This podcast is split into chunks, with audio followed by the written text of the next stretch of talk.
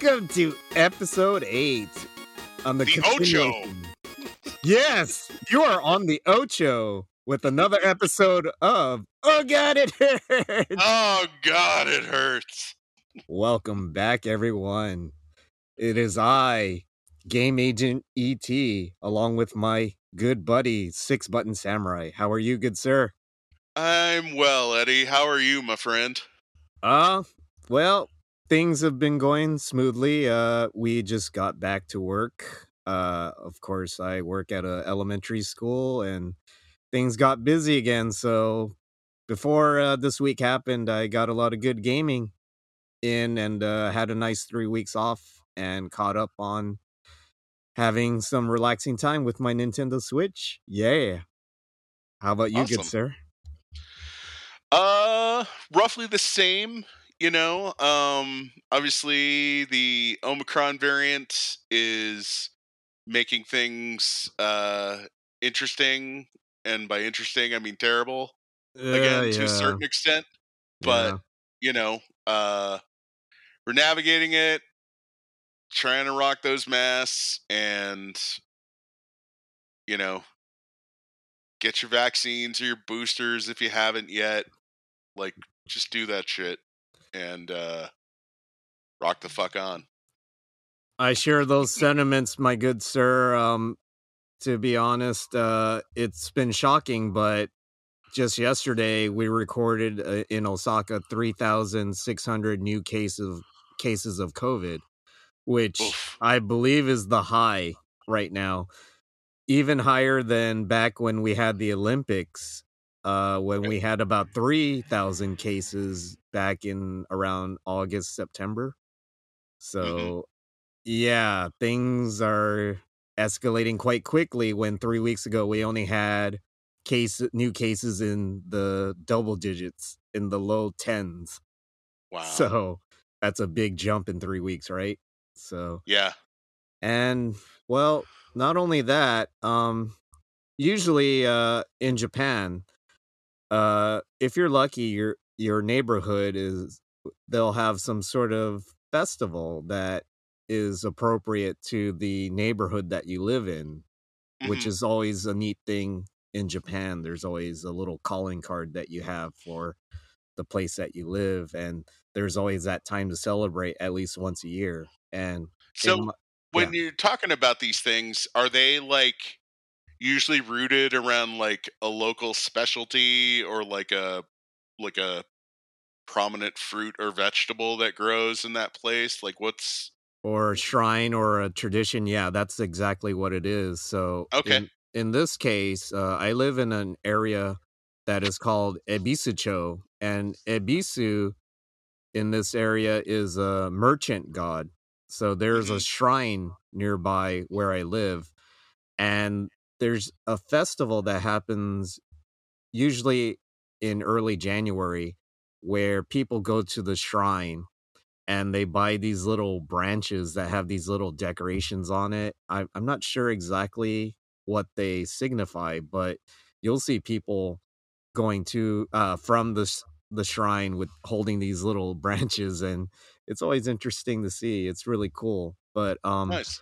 one thing that uh, merchants like to do is when they visit the shrine, they donate money to, I guess, appease the Ebisu god, so that they uh, the the god will smile on upon them and give them good fortune for their business. So it's crazy because sometimes you'll see uh, business owners carrying these boxes of money, just dumping them into the donation bins of the shrine, and it's usually a real festive time, right? Nice. Yeah. But unfortunately, this year, uh, there there used to be a lot of food stands and carnival game stands that lined up the streets for like almost a, a mile leading up to the shrines, right? hmm But this year, none of those were on the streets because of COVID, because of the the current cases that are happening right now. So unfortunately, the only thing open was the shrine, which was still a little busy, but not nearly as busy as it usually is. So it's a little bit of a downer. Yeah. So hopefully Well- uh we can get back on track and Yeah. get get COVID on the be- rearview mirror as soon as possible, you know what I'm saying?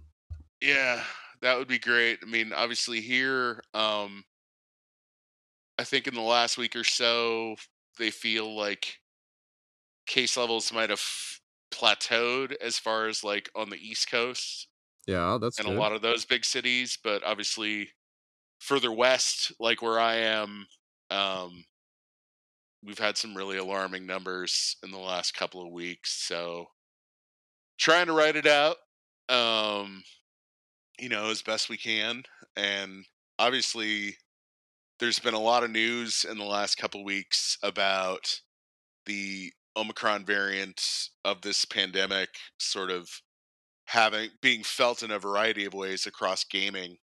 yeah. Um yeah, it's just it's like, you know, it's the story that we're all really sick of talking about, but uh, but at the end of the day like you kind of have to because it's it's affecting everything in some way or another.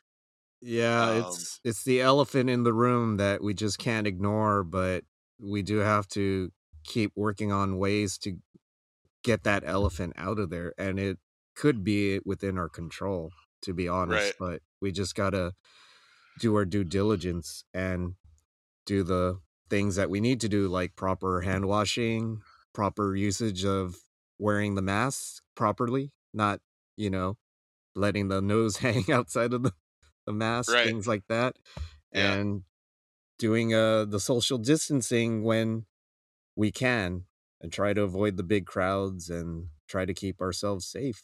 That's Yep.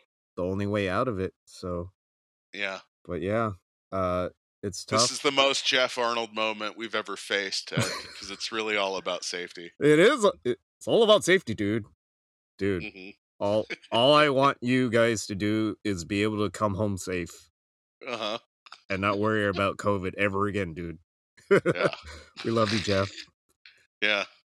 But yeah. Anyways, yeah, I was really tempted. I, I posited with you about putting COVID in our newly established Hertz locker, a new uh, uh feature in our podcast where we put things that we think deserve the utmost hate into this Hertz locker. But in this case with COVID, um, I think we need it's kind to of bigger than that. yeah, it's not something that we should have negative sentiments towards, and we should work more towards constructive ways to, as I mentioned before, not only preventing it from spreading, but just not having the negative uh, attitudes that come with, hey, it's your fault, or you're not doing this, so uh, fighting vaccinated, unvaccinated, we all can do these precautions to keep uh, each other safe. And not only that, we gotta make sure that we are not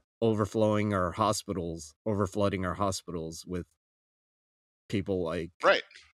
you know, not. Because the thing is, I mean, the way things are right now, like you could be doing everything you could with regard to the pandemic or not even. Like, say you weren't worried about COVID.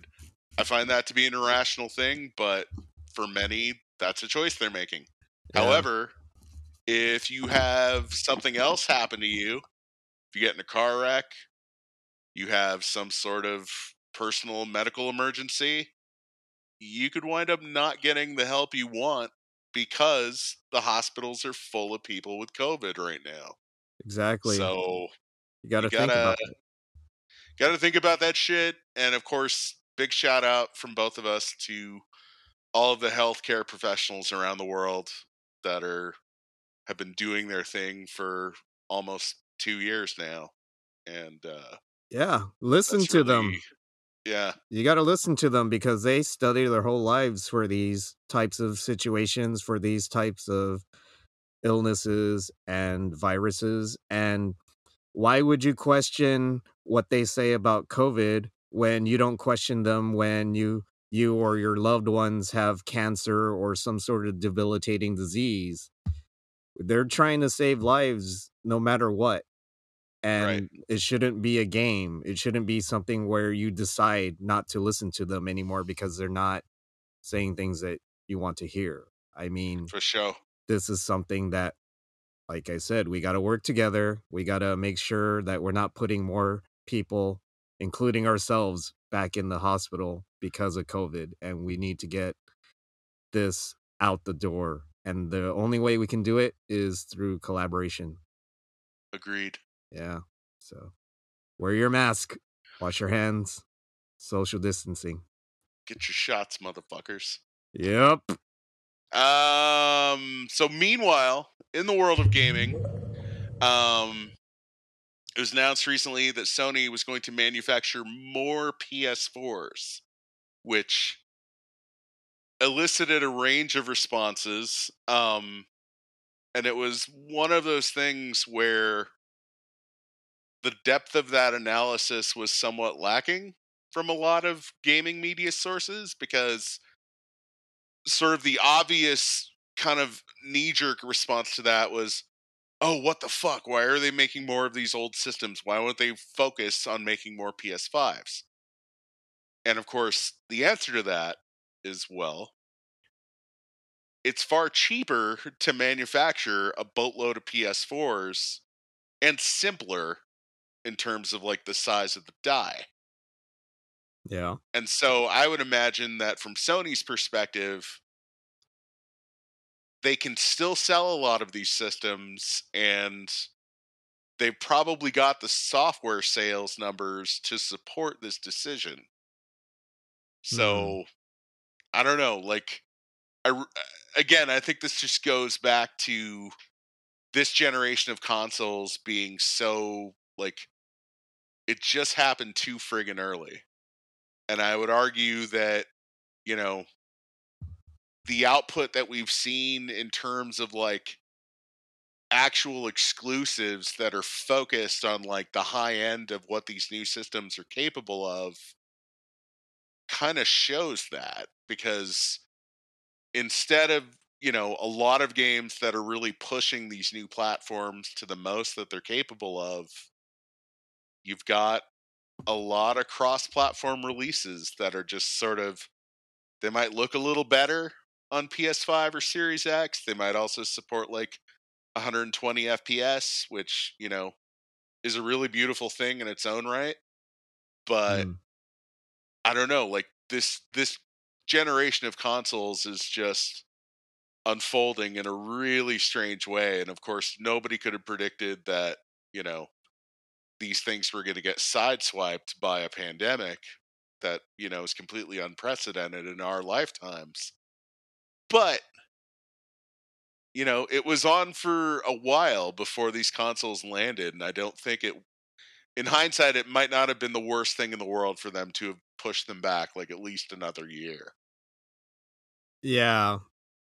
I believe if we had a crystal ball and we knew that COVID 19 was coming, yeah, of course they would have easily pushed it back because now they're not be uh, able to make as much money as they want because of the chip shortages, which I believe uh, there was a Twitter tweet that you showed me about the reason why PS4 and PS5 uh why it makes sense to sell more PS4s at this time because of the uh what is it the chip chip wafers that are available Yeah, the the manufacturing process is much more complex for PS5 and essentially you can crank out a lot more PS4s in short order than you can PS5s given the relative complexity of that hardware still yeah with the with the new system. So I don't know. Like it just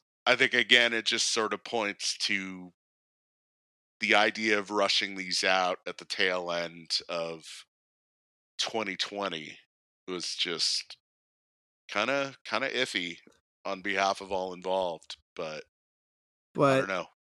I think for me from what I've seen from what Mhm. I read there are two reasons why uh Sony decided to and Microsoft decided to push out their current gen systems right now and one of them was because Sony, when they brought brought out their VR system, hmm it seemed to be a little bit lacking compared to the other competitors, right? The from what I understand, the screens inside the headsets were not as high resolution and it seemed kind of dated, right? But hmm then we have this recent uh, CES announcement for the VR2 version of for the PlayStation 5, the new Right. virtual reality system. And those specs are really nice. I mean, the resolution on the new screens are much, much higher, much hmm more uh, as what you would expect from a high definition system, right? And Right. then it has more features. And that wouldn't have been possible with the PS4. But with hmm the PS5, now it's more than doable. But of course, with that comes a, a bigger price tag. I, b- I believe the latest Ol- Oculus uh, system come hmm it, it it comes in at 300 bucks. But a lot of people are speculating that this new VR2 system for PlayStation 5 is going to be f- at least 500 bucks. Wow. So, but that's coming back to uh, a previous episode when you uh, mentioned the Mean Girls, which I still need to watch. VR is Sony's fetch. I don't know. I, I I think so. I totally think so. They've been trying to push this for a, a while, and I don't know if it's going to be mainstream because that. I mean, we could talk for another episode about this, but bottom line, I don't think uh, it's something that is ex- as accessible because people get motion sickness. People still feel like it's not a really type of thing where it's in sync with exactly what you're doing. It's a little bit disorienting every time you use it, so it's not for everyone. right.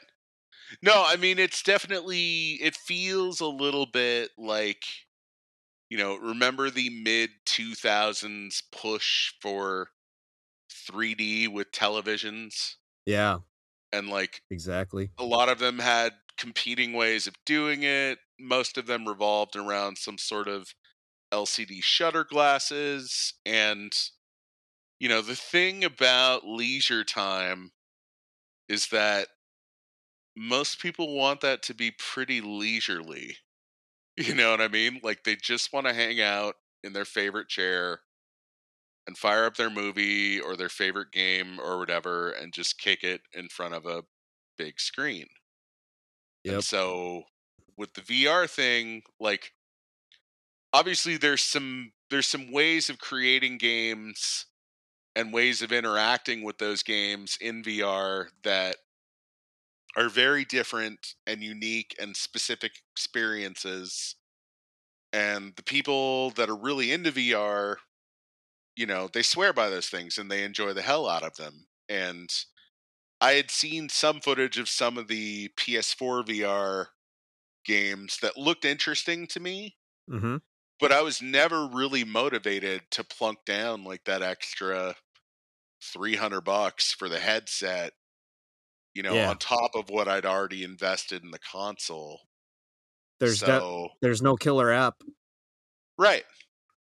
I think that's the thing. And again, like, it's interesting how often it always goes back to like the thing that's really going to sell any given piece of hardware is the moment there's an experience on that machine that's so interesting and compelling it makes you forget about what you've already been playing and you want to make an impulse buy because that's the only place you can do that specific experience. Yeah. And so I don't I don't know that that's ever going to happen on a wide enough scale for them to justify like that investment because so far it's really I don't know. Like I don't know if attempting to piggyback that onto a piece of hardware like PS5 is the route for it. I mean, Oculus, you know, besides the headache of having to log into your Facebook account every time you use it, um, in general, it's pretty well thought of, even though it's a little bit on the lower end graphics wise compared to like the high end of what you can do with VR on PCs writ large, but it's also completely contained. So I don't Hmm. know. It'll be interesting to see like if PSVR 2 makes enough of a dent that eventually Microsoft goes, "Oh, we need to field some version of this." Or if somebody else tries taking it a step further. Um you know, Nintendo did kind of a sort of half-ass stab at it with the Labo thing. Um Hmm. that nobody really I mean everybody sort of knew what what was going to happen with that the moment it drops Well, like oh yeah, it was a nice idea, but after 2 months, you got a lot of cardboard lying around your house that you're not gonna use anymore. Right. Right, right.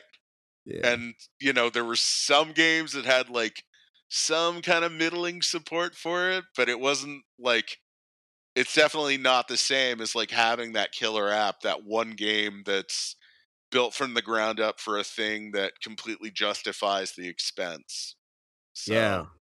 I think until they go full VR and that's all they make is VR games, uh, Yeah. Sony and their uh, third parties, it's Mhm. never going to achieve that status where it feels like I got to get VR because it's going to change my life. No, um, right. I mean, when obviously since I love Nintendo, um, I saw that in the 3DS where I loved the 3D effects, the stereoscopic 3D effects that the system had. And it was really neat to play a lot of those games that utilize those effects. But number one, not many companies wanted to use those 3D effects to the best of its capabilities. In fact, it felt like something that the companies felt pressured to either add something to it or they just completely disregarded it and said, "Oh, you know what? This is, this is 2D only." I mean, if you even if you turn on the 3D slider, it's not going to do anything. So, uh there's just no real way to kind of make VR should I say a reality until you make it mandatory. That's my opinion. So, Yeah. Yeah, I don't know. I mean, maybe that's what it would take. It would take like a completely self-contained system or a system that only focuses on that and just has some sort of smoking thing out of the gate that immediately makes you go, "Oh my god, like this is great." I mean, Yeah. Yeah. I've had a few VR experiences. Like there was a ah, I can't remember the name of the damn place, but it was like a warehouse sort of arcade joint in LA yeah. that had a setup and I forget which one it was. Um but you know, I played a bunch of Beat Saber on it. And that's a fun game, but at the same time like I didn't come home afterwards and go, "Holy shit, I need Beat Saber in my house." You know what I mean? I was just like, Exactly. "Yeah, that's all right." You know? It was cool. So if Sony was smart, maybe they would uh put this in arcades or have places where you can play it in public places instead of having it. Well, I don't know. I know it's tif- difficult to do in the United States, but in Japan, that's a different story. Right. So, uh, but yeah, uh, it's kind of weird, don't you think, that VR and uh, the 3 uh, 3DS uh, stereoscopic uh, stereoscopic effects didn't really take off, but yet the Wii with the motion controls and how many systems did they sell? Because everyone wanted Wii bowling. Yeah. It's crazy, I mean, right? again, that's the thing though. It's like it's It's a mix. well, eh, it's the same thing when people are like, you know, Eh, we talk about this in like marketing and social media circles all the time. Yeah, Like whatever you create for people, you honestly even like in my work I've been tracking roughly the same audience now for almost 5 years. And it's still in a place where sometimes I have them perfectly dialed and I'll create some piece of content for them that does exactly what I hope it'll do, and that's great. And then there's other times where like I try something new and I've thought about it a lot and I've invested a lot of creative energy and I'm like, fuck yeah, this is gonna kill when it posts. And it does nothing. And then other times, some other thing that I just kind of shittily threw together because I thought it was funny or cute or interesting just on the sly completely blows up in a way that I couldn't have predicted. And Yeah. that's just the nature of trying to serve these things to an audience. You just you never know how something's going to land. Lightning in a bottle. Yeah. That's all it is. You can never predict it, but once you get Yeah. it, you ride that thing. Yeah. You ride it to the sunset. Yeah. Ride it until I you can't write it anymore. Write it. write it. Yeah, write it. So yeah, I mean, yeah, it. I don't know. Like, uh, VR is going to be a weird thing that a lot of companies are going to continue to take a stab at, and I don't know that it'll ever really get over in like a mass way. I don't don't think it. so either. And Yeah. like I said, it has to be completely accessible and it has to be something that's comfortable. I Yep. mean, if it's not comfortable, like the 3D effects on the 3DS or the VR uh, Right. headset, Yeah. it being as bulky as it is, and I know it's getting smaller, but just having that and motion sickness, it's still Mhm. a huge obstacle. But motion controls, anyone can do that. There you go. So Yep. Like I said, it's a mix of just access uh, accessibility, uh, cost, and just what's going on with uh, what's popular. Yeah. What- And and- whether or not it manages to conjure up that thing, that one experience where people just go, holy shit, I need to be able to play that or explore that or do that at any time in my house. Yep. You know? Till But- then, just gotta, they're just still trying to chase the biscuit. Exactly. So I think that's one reason why the systems made a early jump. The second reason why I think they made a jump is because the Xbox One X, which by the way, they also made news recently, just this week Mhm. for us, um, saying that they stopped production altogether for the Xbox One X. And from what I understand, it was because the system was not very good. Is that true? Well, here's I don't want to say it wasn't very good. Um if you trace this back to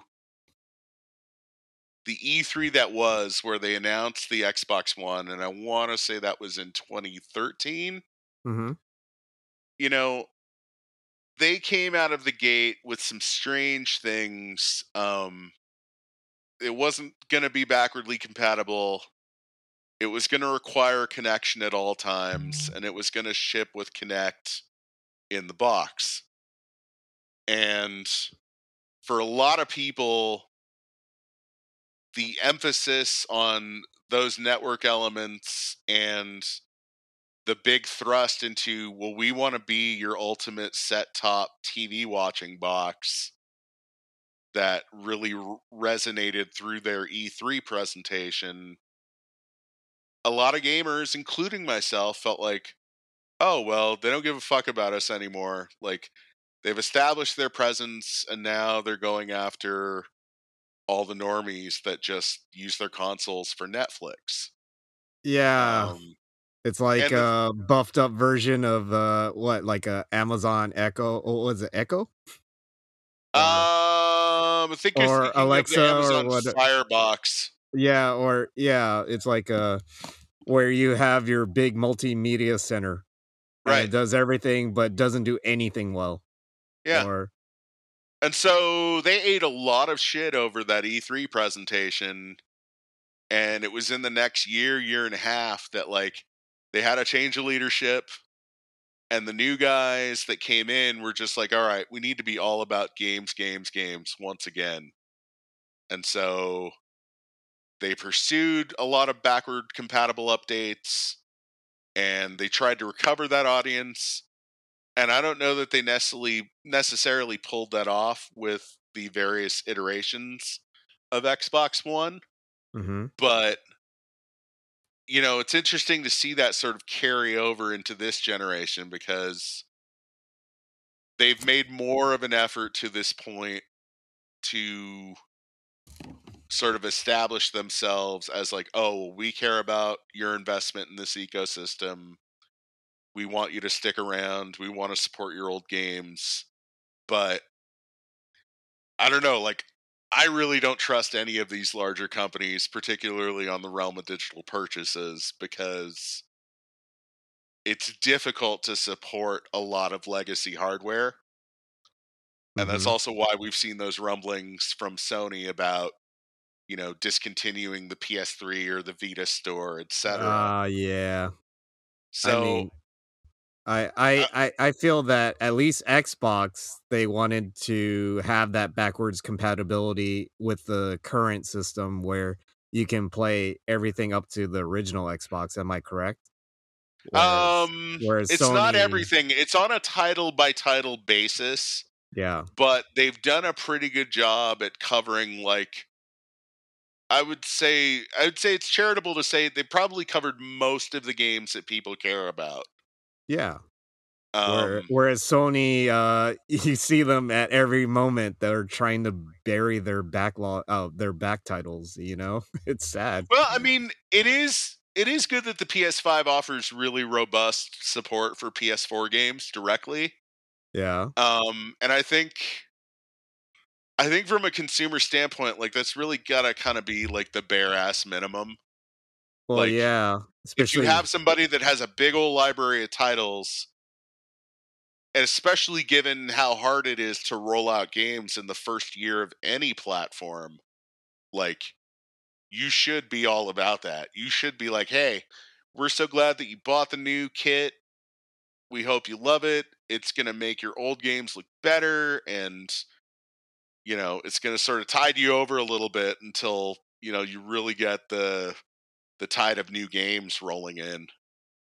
yeah, But um I don't know. Like it's it's a strange time with all of that stuff and I don't I don't know anybody offhand that's just like head over heels in love with the new games. I mean, our guest on the very last episode, uh, Mr. Optimus, yes, is sir. probably among the the happier of users of the current gen of consoles that I know because you know he he he's all about that online gaming life and a lot of competitive FPS games. Um, Yeah.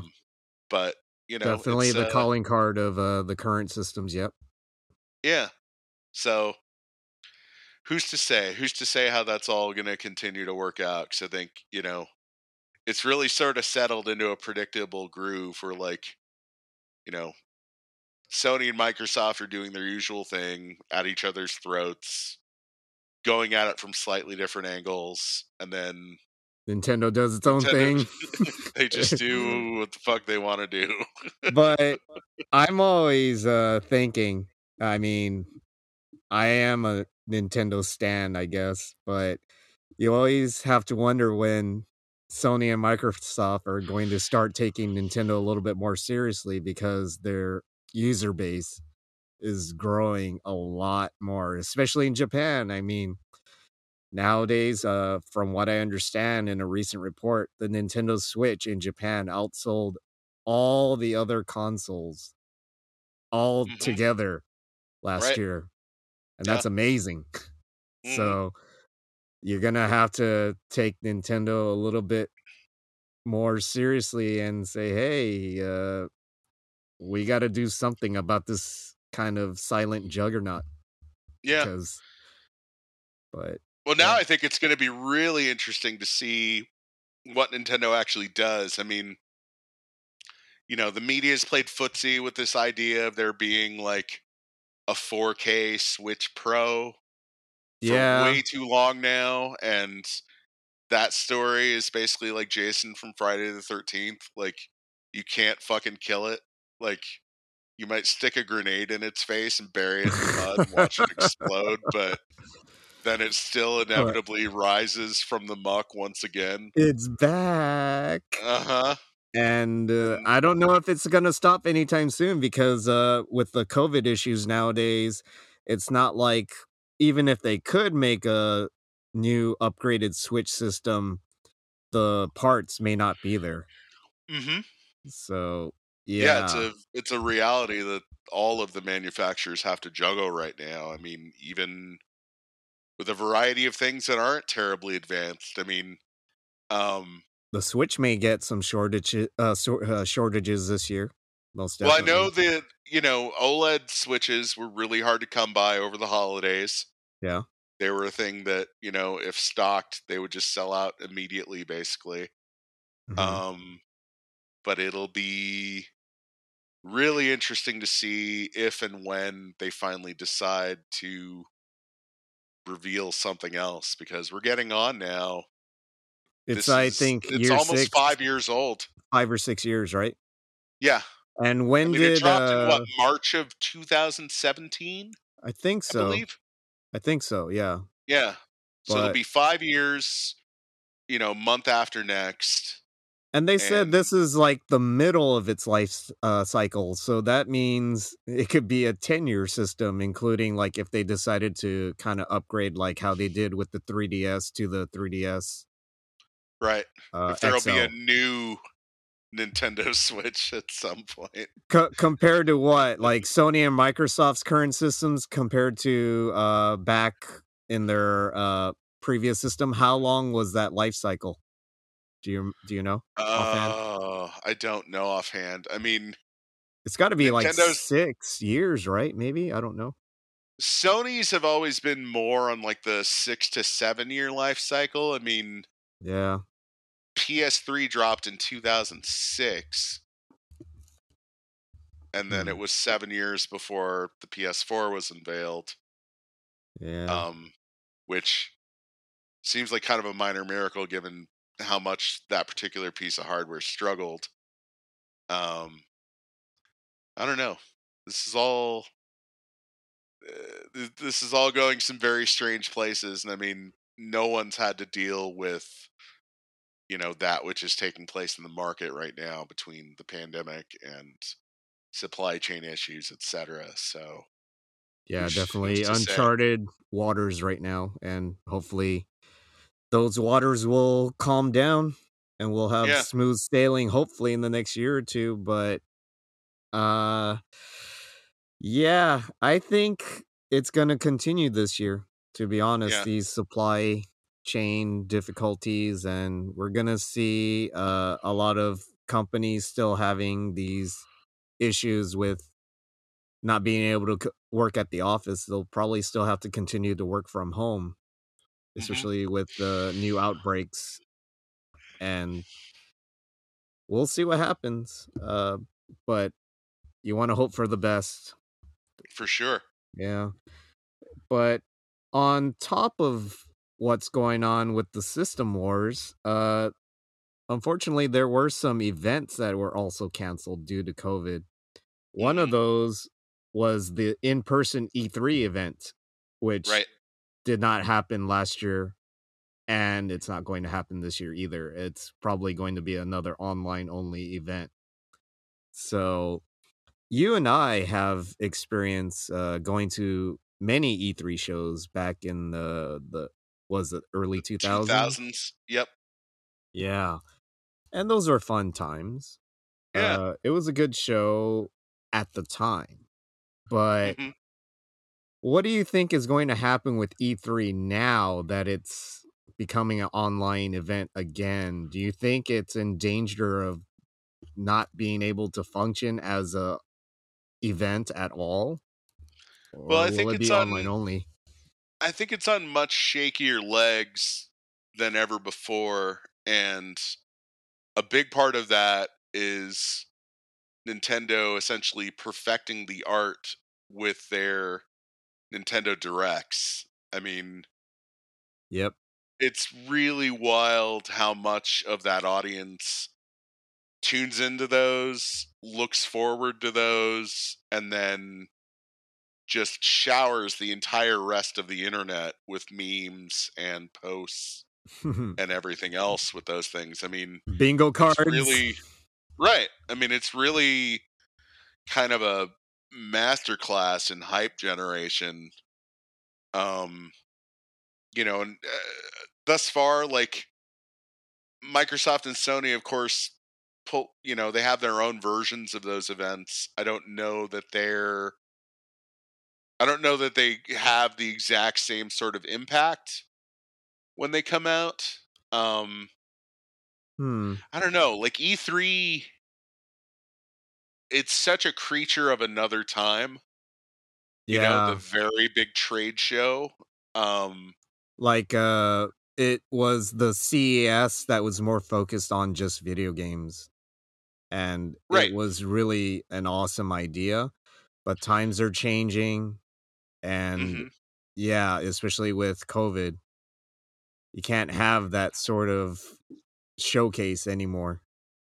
Well, and it's just it's it's about whether or not that actually does the thing that the companies want it to do. And You know, Mm, yeah. in in this day and age with the prevalence of online video and the ability for people to just download demos of things when the companies choose to share them you know those are kind of the those were kind of the biggest reasons for E3 to exist in the first place so But now I mean uh, I don't I don't know if there's other functions of E3 that are important to those companies in terms of like you know having journalists experience those things. I mean, I'd Yeah. imagine a lot of companies are just like, well, you know, if we just send these journalists codes when our demo's available, like we don't have to crowd them into a convention center somewhere and you know have them each play for an hour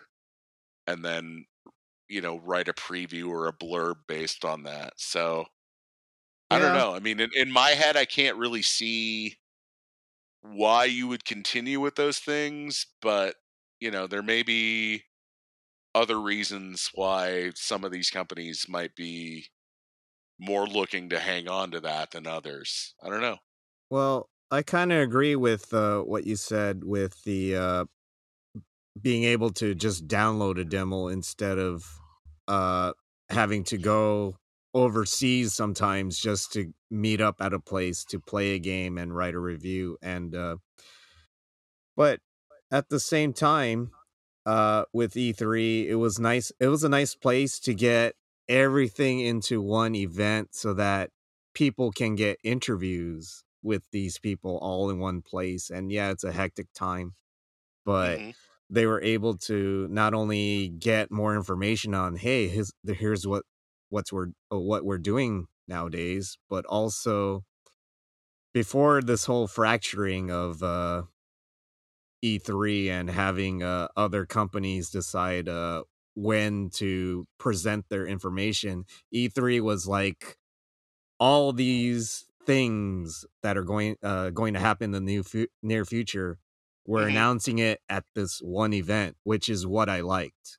It was kind of like something that you could focus a lot of your energy, your excited energy towards saying like, "Oh god, E3's coming up.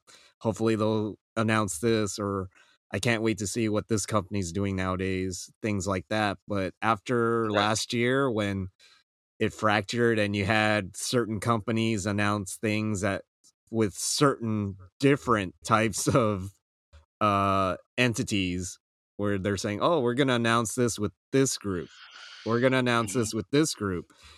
It was like, okay, so Capcom they're going to announce this with this group in June, but Square is going to announce this with this group in August.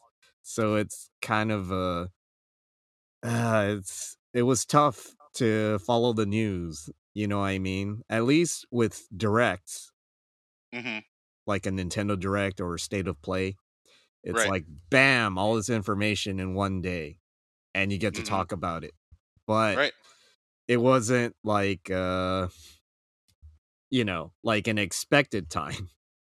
Right. E3 is an expected time. And I hope they do what they can to get that back because I think that's what this industry really needs that sort of moment where things, e- even Nintendo, like Nintendo still participated in E3 even last year when other companies like uh, main you know, uh, first party publishers like uh, Sony and Microsoft they decided to do their own thing and said screw E3 right? Mhm. they they had their separate things and then the third parties they were like oh what do we do? I guess we'll join this group right? Mm. no I think uh, E3 we need something like that again. I I don't want to depend on the game awards to get my information right.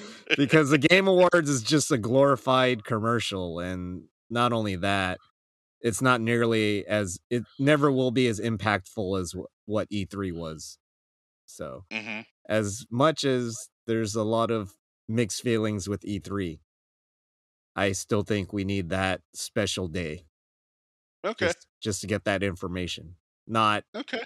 have it scattershot I can see that case for it. Yeah. I don't know that I'm completely convinced, but you know, at the same time, like Well- there was an interesting aspect to like that sort of buzz of being in a place where you know Nintendo or Sony or whoever was just dropping something huge and everybody around you was also as excited about it as you were you know? That too. There is something to that. Yeah. I mean, before COVID, that was the best thing. Meet new people, meet old friends, play Yeah. games together, try out stuff together, and Right. be excited for the future. Yeah. So hopefully that'll come back, but we don't know for sure what's going to happen because it's kind of on the brink. You know what I mean? right So let's hope for better things in the future. should we uh give that shout out to our wonderful network Yes. So we're gonna take a short commercial break. Uh, we're gonna feature one of our uh, sister podcasts from the Ruminations Radio Network. If you're interested in hearing this uh, podcast or many more podcasts like it, please visit our radio network we- website at ruminationsradionetwork.com. We'll be right back. What's up, gang? This is Optimus. You've been listening to one of the great new podcasts from Ruminations Radio Network. If you want some more tasty sound vibes, come check out my new podcast, The Retro Futurist Culture, where we talk about alternate timelines, cyberpunk, anime, and other crazy worlds. If that does not strike your fancy, we have plenty of other great shows at ruminationsradionetwork.com. All right, we are back. woo All right. So I think it's time to mention now playing. Yeah. So what are you loading up on your system, James? So, um, I continue to dwell in the realm of unfinished business. Um, however, right now it's uh, taken on a, a little bit of vampire killing Oh yeah. as I have been playing uh, Dracula X, Rondo of Blood, um, for the PC Engine Super CD on my uh, Mister FPGA unit, and uh, Nice. it's a delight. It's classic, man. Beautiful soundtrack, classic uh vampire slaying. Uh Yep. Just uh before the Metroidvanias, right? Yep. So yeah, nice platforming and still got that. between that and uh what you call it Mhm. bloodlines like those are the last two traditional castlevania outings and uh yeah it's a damn good time Yeah. So, how are you playing that with? What kind of controller? I'm curious because uh, I don't have a Mister, so I don't know what kind of setup you have to play the game. okay So, are you playing with a pad or a stick, or what are you? What do you got on your hands? i was fortunate enough to there's like just this wonderful little cottage industry of like different you know creative folk that are building a variety of devices that are supported by the mister And so I have a adapter that allows me to connect to the Mister via USB and use either a real NES, Super NES, or Genesis pad. Yeah.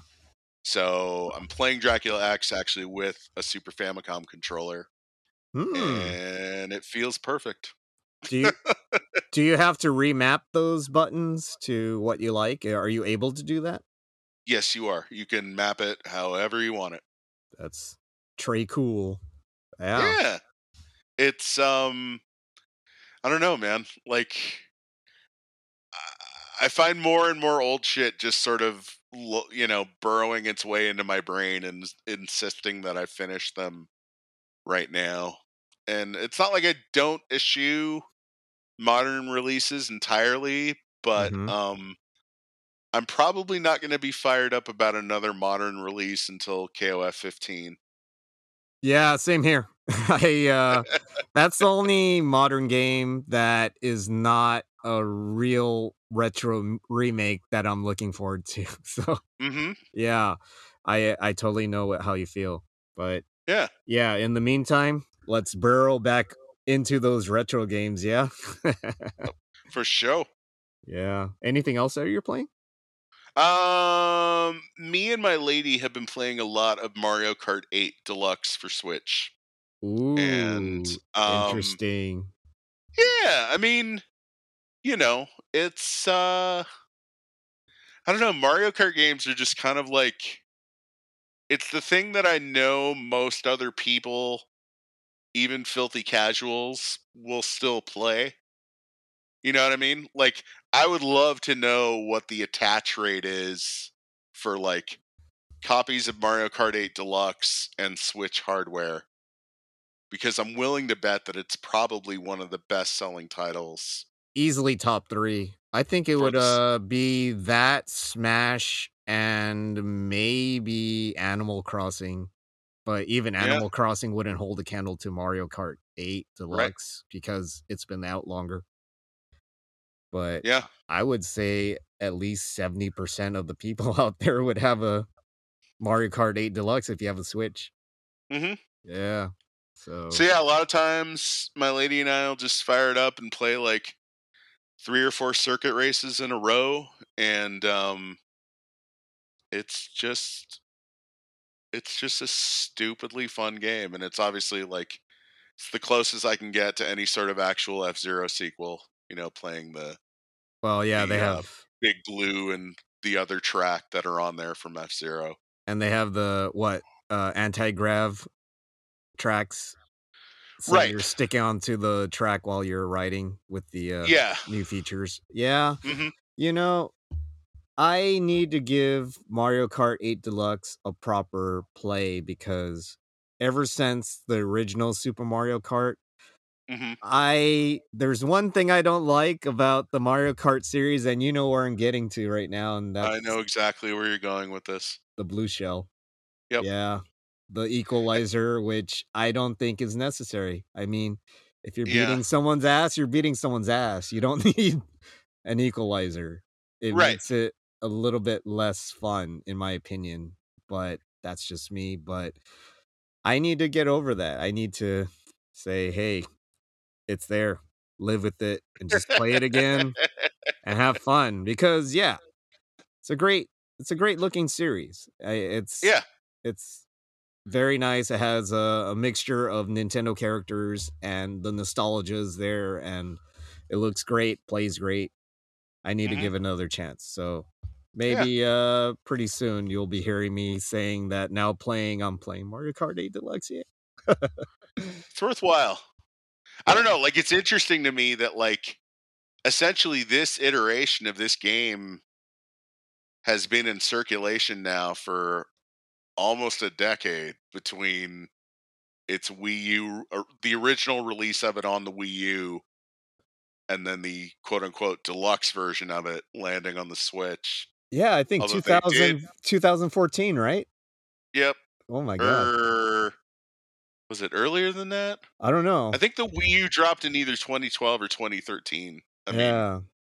you know, for the 11 people that bought it, It was a great time, myself included. Yes, sir. Um, But- but you know, obviously, Nintendo's done very well at like harvesting the really good titles for it and bringing them out on the Switch, which is only right because so many of those games were actually quite excellent, and I think a lot of Switch owners have found joy from those titles. Well, so There's recent buzz that Mario Kart 9 may be released soon, maybe this year. See, That- now this is going to get me. news. s- This is going to get me salty as fuck because Yeah. we've long heard that the big excuse for them not doing a new F Zero is, oh, we don't know what idea would motivate the, you know, there would need to be a new idea that motivates the existence of a new F Zero. Mm-hmm. I'm just like, well, yeah, because every new fucking idea you have for a racing game, you just plow into the next Mario Kart and keep going on. Exactly. Don't tell me that you, Nintendo of all companies that ooze creativity every time you bring out a game, cannot make a new original thing for F Zero. I'm sorry. I Right? don't believe it. Yeah. You are full of Bullshit. lies. It's bullshit, dude. Thank you, Jeff Arnold. Right. Horseshit, dude. we need to get him on the show someday. Maybe I don't know. Sebastian, I know you're listening to this because you've listened to all the episodes thus far Yeah. and you've given me delightful notes and you need to come on this fucking show, okay? Him too. Yes. Yeah. We need to have him on the show. He's one of our lifetime buddies, and yeah, it'd be a joy to talk with him again. Yep. We yeah. both miss you, dude. Yeah. So Hope get you're doing on. well. Yep. Ah, so what are you playing right now, Ed? For me, uh, well, I got SNK versus Capcom Card Fighters Clash recently. That came out just this week, but I haven't had time to play it yet because it was busy this week, uh, my work schedule. I'm looking forward to playing that uh, in the next couple weeks and hopefully finally finishing it. I used to have it on my old Neo Geo Pocket Color. It's a great game. I highly recommend it. Um, it's addictive. Uh, if you've never played a card battle game, this could be your training wheels because not only is it a great game, it's really fun and it's, really addictive. So that on top of the fact that both SNK and Capcom versions are included for the same low price as a normal Neo Geo Pocket game Nice. that usually comes out on the eShop. It's only uh in the in Japan it's 800 yen, so I would imagine it's like 8 bucks in the US. Yeah. It's a gonga, man. It's a steal. That's awesome. Yeah. So that's what I will be playing, but what I'm playing right now is uh Pac-Man 99. I'm back on that crack, man. The pack Nice. crack because um That's awesome. the last episode when we talked with Optimus and we talked about our game of the year, hmm it was no question uh when this game came out in about March of last year, it was such a delight. I was so surprised because it came out of left field. Nobody knew this game was coming out and then when it came out it was like, wow, you're telling me that you're passing on Super Mario 35 which eh I played it, was okay to Yeah. something that you know is one of my favorite games of all time in the vein of Tetris 99 which is super popular right now. Hell Mhm. yeah, dude. I'm I'm happy as a pig in mud, man. And uh nice.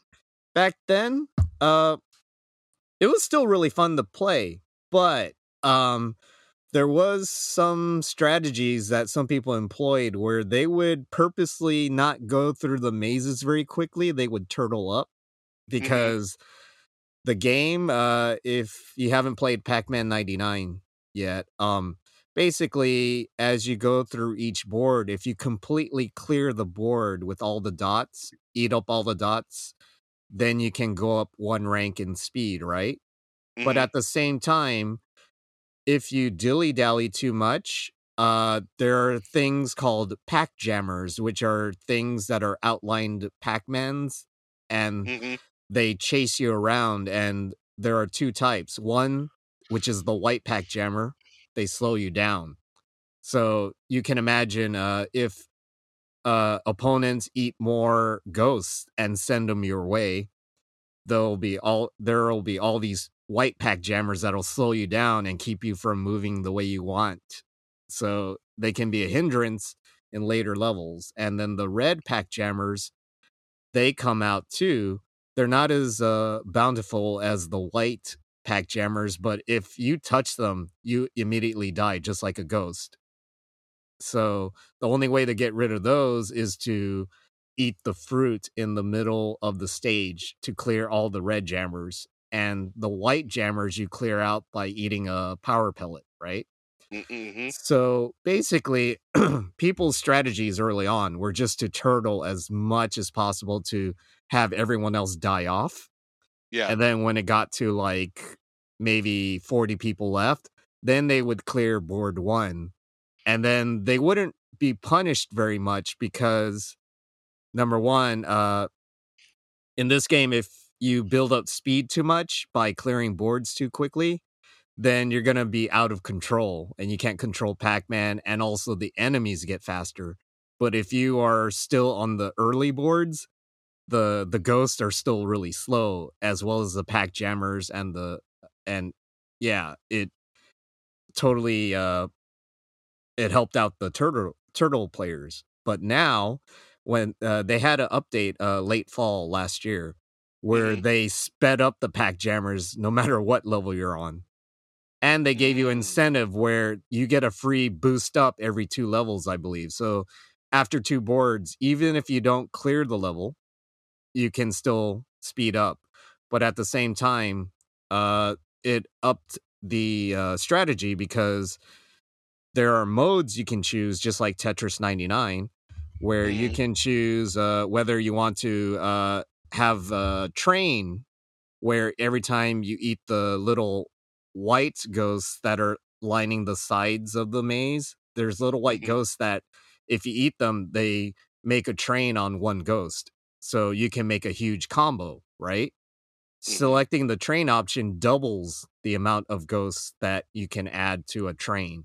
So you can have many more ghosts go to another person's board, right? If you eat them all at once. So uh there's another option called stronger where if you use this after you eat a power pellet, uh you send many, many more ghosts as you eat them within the time allowed, but you only have three seconds for the uh energizer, the power pellet energizer effect to work. So you don't have as much time to eat the ghosts. But if you send them, you send a lot more, right? But you also lose one one level of speed, which nobody wanted to do. But now with the Ah. free upgrades each two boards, because you're going so fast, now it's a strategic move to use that stronger option. So people who go faster are rewarded because they can use that stronger option to really throw a monkey wrench on other people's boards. So yeah, Mhm. it's become more of an offensive game, which I like. I'm I love offense.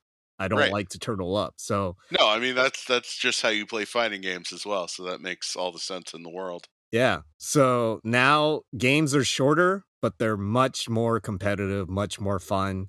You don't see 10 minute games anymore. You see a lot of five minute games or less, and it's great. I highly Awesome. recommend if you have a Switch, get a Nintendo Switch Online, the the basic one, not not Mhm. maybe not the one with the Nintendo 64 and Genesis games just yet, unless you really like them. But the basic uh, online service will be 20 bucks, and you'll be able to play uh, Pac Man 99 for free. So a- Awesome. a- a- if you have that service. So yeah, playing that and get this uh, Windjammers 2 coming out. Nice. Uh, uh, by the time you hear this, it's out. Switch, Nice. uh, PS4. I don't know if it's going to be out on Xbox, but it'll be on Steam for sure. But yeah, Right. looking forward to that game too. So yeah, that's what I'm playing. Excellent. Yeah. I'm glad All that's treating you well, sir. Yeah, life is good. Uh, being a retro gamer, uh, a lot of Yeah. good things coming down the pipe, especially uh, Pocky and Rocky Reshrined. That finally has a date. I believe it's uh, in Japan, April 21st, Nice. and spring for the rest of the world. So if you love Pocky and Rocky on SNES, yeah, this game's gonna be awesome. I have physical copies of both. Um, Yeah. Uh, God, why do I want to call it? Okay, Wild Guns Reloaded. Me too. I have that. The Ninja, the Ninja Warriors. Again. Yeah, Again, again? it's called the in outside of Japan. It's called the Ninja Saviors because right of that because of copyright. that stupid Ninja Warrior game or Ninja Ninja Warrior. Uh, what is it? The it, it's supposed to be like TV show. Yeah, it's supposed to be like in Japan the Sasuke TV Right. show where it's like that obstacle course that is kind of like uh this generation's version of American Gladiators gladiators but yeah hmm but yeah ever since that show named itself Ninja Warrior I I detest that show Boo. boo boo But yeah. Disrespectful. but yeah um i know it totally is but Yeah. in japan uh we never got a physical release for wild guns reloaded or ninja warriors once again but Oh, in japan they already announced that there is going to be a physical version of kiki kai kai which is pocky and rocky this new version nice. so i'm getting that day one i already reserved it on amazon yeah Very nice. yeah. so look forward to that For sure. Yep. All right Ah, So I think now it's time to mosey on to the big question. Word. So, uh, James, you brought up this really nice question, and I think uh, definitely our audience have uh, different opinions, and I think it's a good discussion. So, uh, yeah, this big question for today to you: Mhm. What is the most important video game release and why? You Let's start with know- you. I mean, as far as like the timeline of my life and, you know, what games meant to me at specific points, you know, specific points in my life, like, there was really no more like life changing event than the release of Street Fighter 2. Yeah, that would have been my wasn't. choice. I, that would have been my choice, but I knew you're going to choose that. so I had to think of a backup. So, anyways, I mean, continue. I it just like you know, it pretty much defined like the next ten to fifteen years of my existence.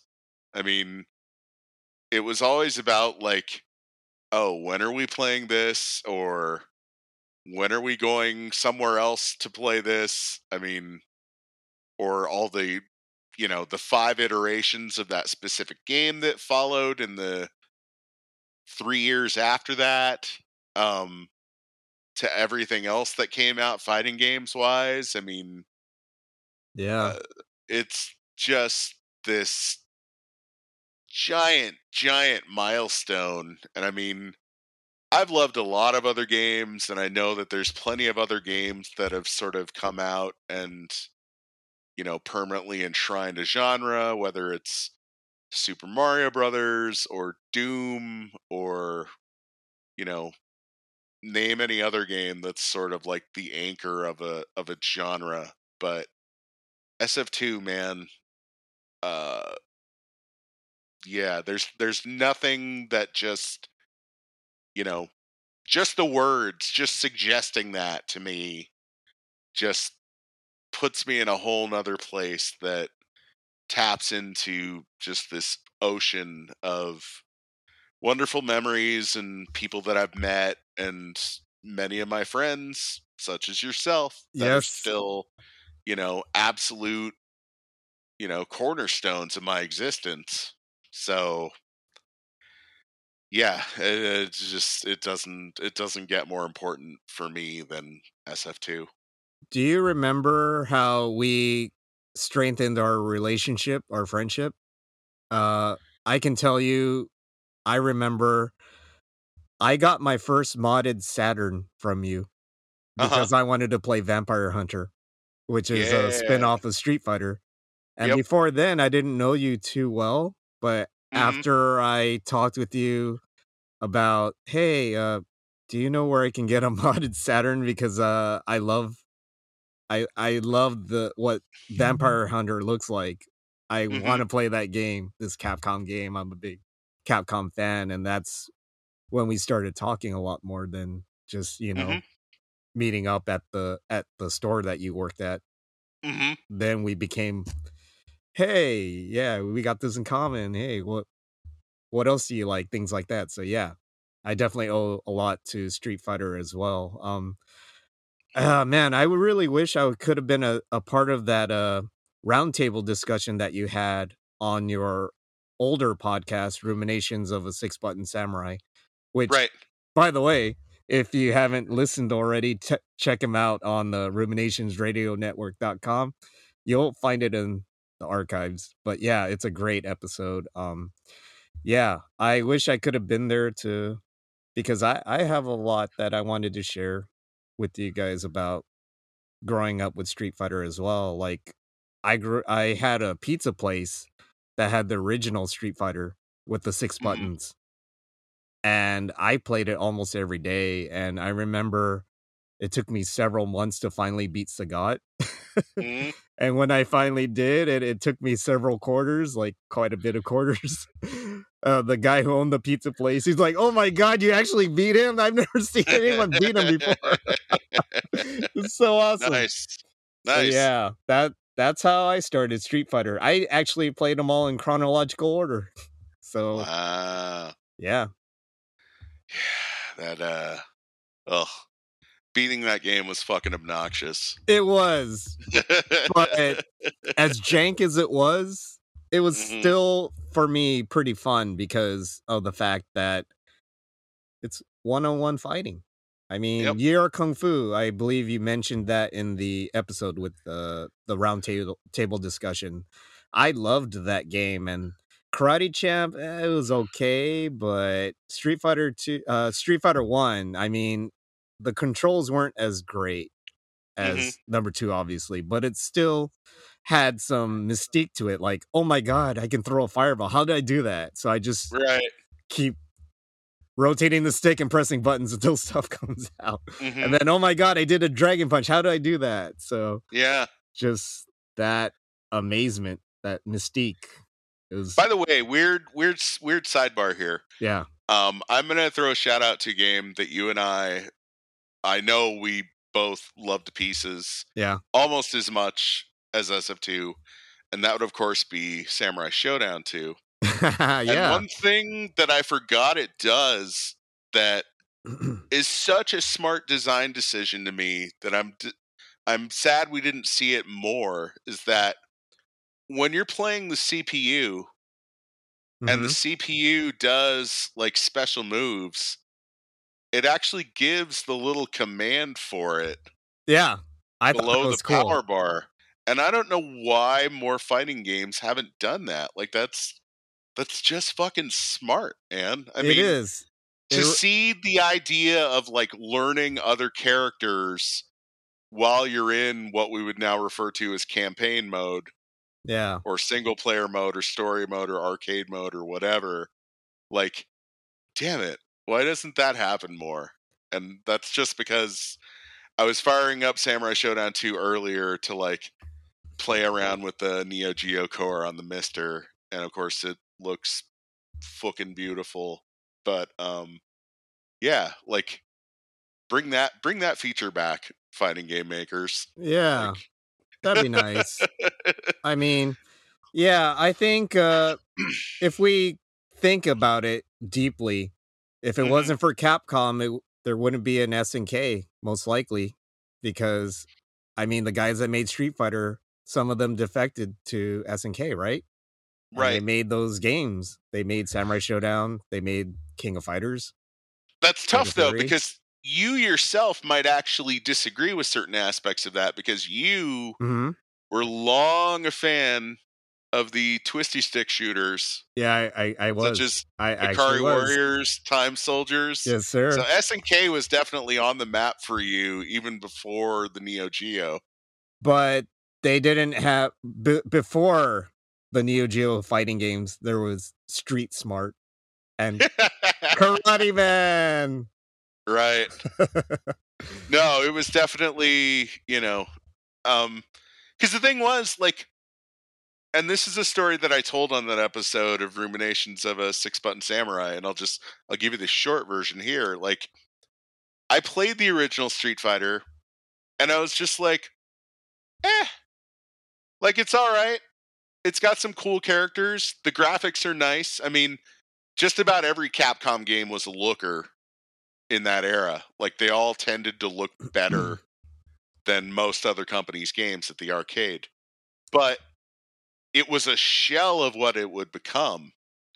And I can very much remember looking in EGM and seeing a preview for Street Fighter 2 and just being like, oh, that's kind of neat. Surprised they're doing a sequel to that. I didn't think it was the most popular game around.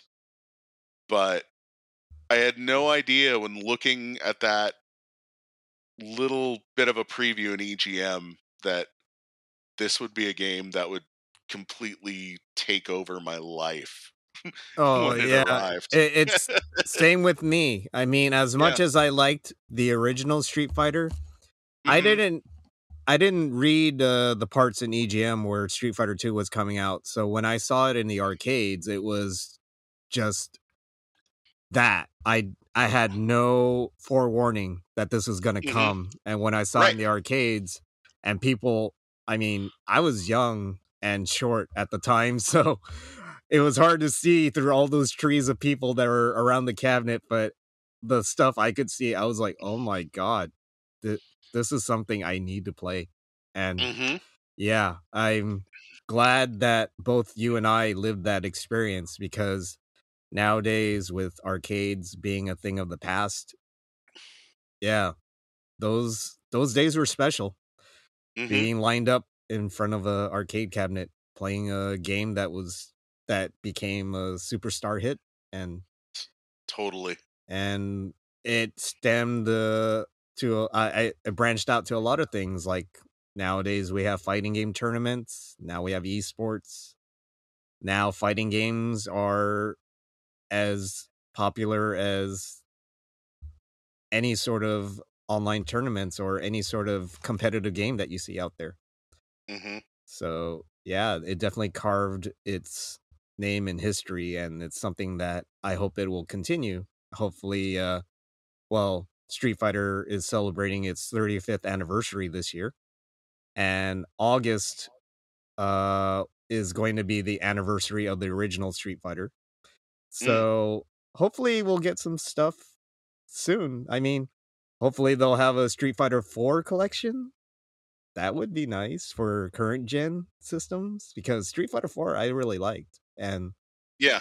yeah, it'd be nice to have on the Switch or PS5 or Xbox Series. Yeah, it's it's it's kind of interesting by way of its absence, right? yeah, exactly. That isn't one that they've chosen to mine again, but who knows? I mean, that would be it seems like a very Capcom thing to do in terms of like trying to drum up interest for the new one, yeah, you know, that they would create that sort of, you know, narrative arc to hey, here's a legacy release and oh, because there's a new one coming out kind of thing. that's why I'm hoping that that will be part of the plans to kind of build up to that six uh, Street Fighter Six game. You know, hey, we got all this lined up. I mean, in Japan, uh, there's uh exhibitions that are going to be held in Shibuya near Tokyo, in Tokyo, I should say, and in uh, Mhm. I believe uh in the south part of Japan. There's going to be museums, Street Fighter museums, where you can see all the uh documents and early illustrations on the stuff they did to build up Street Fighter and Street That's Fighter cool. 2. So I'm really tempted to go. Uh next month is when it starts in Tokyo. And Oh, Yeah, I know. I know. Uh, well, if you uh, it to give you an idea, going from Osaka to Tokyo is about three hundred bucks bullet train round trip. Right. Right. And with the pandemic, it's kind of uh, I don't know if it's something I want to do, but uh, yeah, if it's a, I mean, they already had this uh, exhibition in Fukuoka last year, which Mhm. I couldn't go to because it was during the pandemic as well, and it wasn't real safe to go out. So, Right. but uh, I don't know. I I really want to see this. I I really hope they bring it to the Osaka area, the Kansai area, Right. which you know, Kyoto and Kobe and Osaka, they're very nearby. Uh, Mm-hmm. These exhibitions are nowhere near that area, so I hope it comes to the Kansai area near Osaka very soon. They haven't announced it yet, though. So, but Hopefully. yeah. But So, what about you? What's the most important game ever released, Ed? Hmm. I had to think I mean- really Yeah. deep about this because there are quite a few games that I owe a lot of my life to.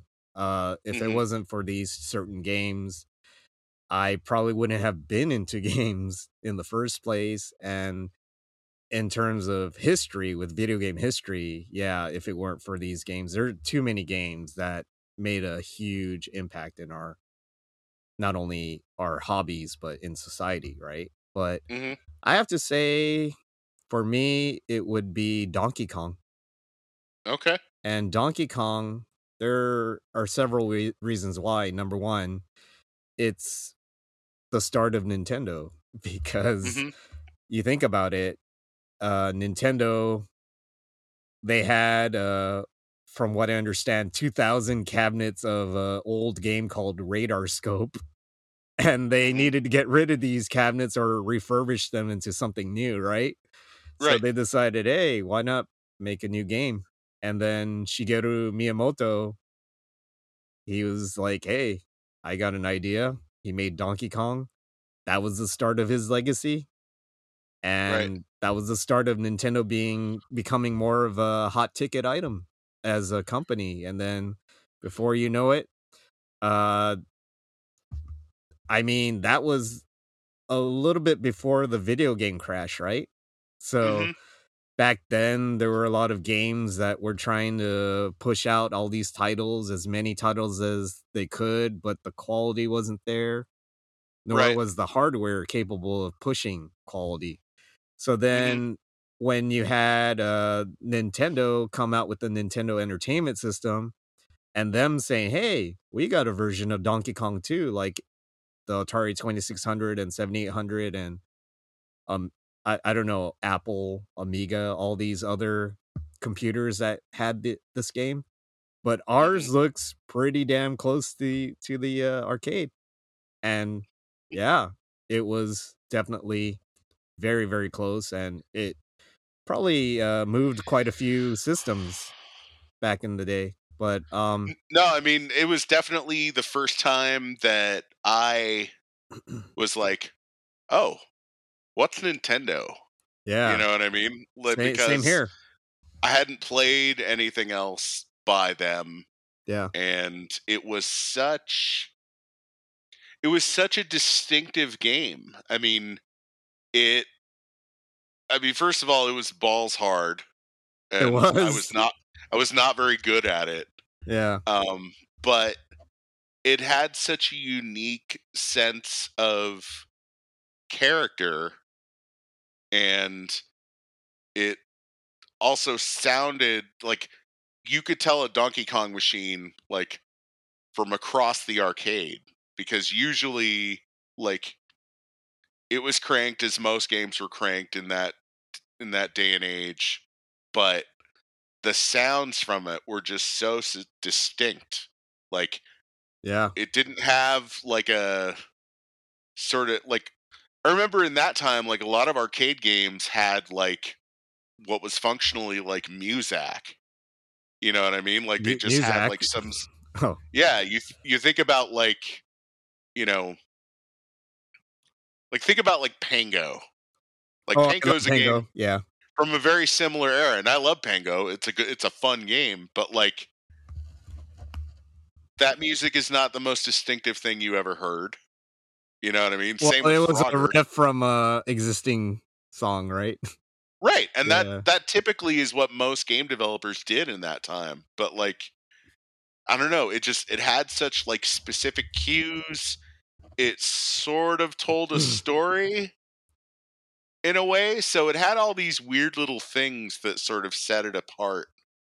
Besides just being like very visually distinctive with like the girders and the rivets set against that black background. Like a lot of games had black backgrounds in that time, but that game was just so much more interesting than a lot of other games in that moment. And it really is like the great granddaddy of all platformers. Well, for me, definitely I was attracted to it because like you said, not only the graphics but the cool sounds like the I I don't know how to pronounce it, ziggurat, Right. ziggurats that bounce around in that uh stage where there's a lot of vertical climbing. Man, oh, the little that- like springs. yeah, where it would be would would would it would Mm-hmm. Right. would woo. That was Yeah. like a song in itself. I mean, they didn't Mhm. play they didn't play this any songs. It was just that noise over and over again. But Right. that was a cool thing to hear. Uh, and you knew exactly what stage and what game that was from every time you heard it.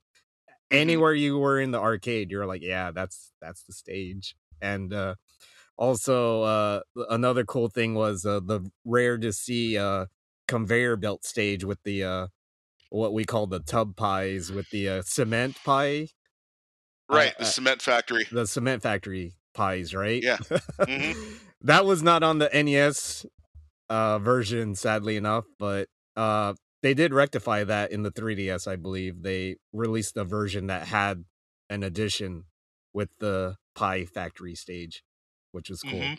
I still have it, I think. But yeah, that was cool to see. And just in general, it it had a story. It had a really good story, like a story you can relate to, kind of. if you know a lot of big apes that steal your girlfriend, but I mean, it was Right. King Kong, Mhm. basically King Kong in video game form. Which Right. interesting enough. I mean, this Right. They did endure they did endure a lawsuit from a long time yes, or over a period of a long time from Universal Studios. which is ironic, right? Because now Mhm. they're in bed together and they have uh, Super Nintendo worlds coming out all over the world. Right. yeah, it's so funny. And also, Mm. um, if it wasn't for uh this lawsuit, we would never have the name Kirby enter the Nintendo world because John Kirby was the name of the lawyer that defended Nintendo against Universal Studios. And when they won the lawsuit, they named their next video game character after John Kirby. Wow. Did you know that? I did not know that story. That's pretty great. Yeah. So that if it wasn't for that, there would be no Kirby. Right? Well, it'd be a different name. It'd probably be, Yeah. uh, you know, Sheldon or something. Pinky. yeah, that's not cool, man. Kirby's a cool Right. name. So, Yep. but yeah, but most of all, just in general, Donkey Kong was one of the first games I remember growing up. It was Yeah. that and Vanguard. Oddly Mhm. enough, Vanguard because it was loud. It had the synthesized voice. Right. But Donkey Kong was the one I played a lot more. And I have fond memories of it. It spawned not only so many good titles from the Mario franchise, but it built up Nintendo to what it is now. And that rich history wouldn't have been available if Donkey Kong did not exist. And who knows what would have happened to video games in general without Donkey Kong. It's true. Yeah. So I know it's the Very, easy, very but true, Ed. yeah, I know it's the easy thing to say, oh, Donkey Kong, but to me, besides Yeah. Street Fighter, that was pretty impactful. So, Yep. Yeah. My choice. I agree, good sir. Yeah. All right. Well, Ed, this was a damn good time once again, my friend. it was great always talking with you, having this show. Man, we're we're gonna get to double digits soon. I know. yeah. It's gonna be It'll be good. excellent. Hopefully, Yep. we'll be around for years to come. But yeah, We'll uh, we'll keep doing it. yeah. But uh, if you like our show, definitely keep uh listening to us. Hopefully, you can subscribe to us uh, on Spotify or Apple Podcasts, whatever uh vehicle you decide to listen to our podcasts. And we got a lot of other good podcasts on ruminationsradionetwork.com. Definitely check that out. We hope you keep coming back. Until next time, I am Game Agent ET. Oh, you can uh, reach me on Twitter and Instagram on Game Agent ET. And Six Button Samurai. You can find me at Super Mario Kart on Instagram, or you can follow the Oh God It Hurts account on Instagram at Oh God It HZ. We also have a Twitter for that as well. So I Yep. handle the Twitter Twitter part. Yeah. Yep. So yeah. Thanks for listening. We'll see you next time. Later on. Peace.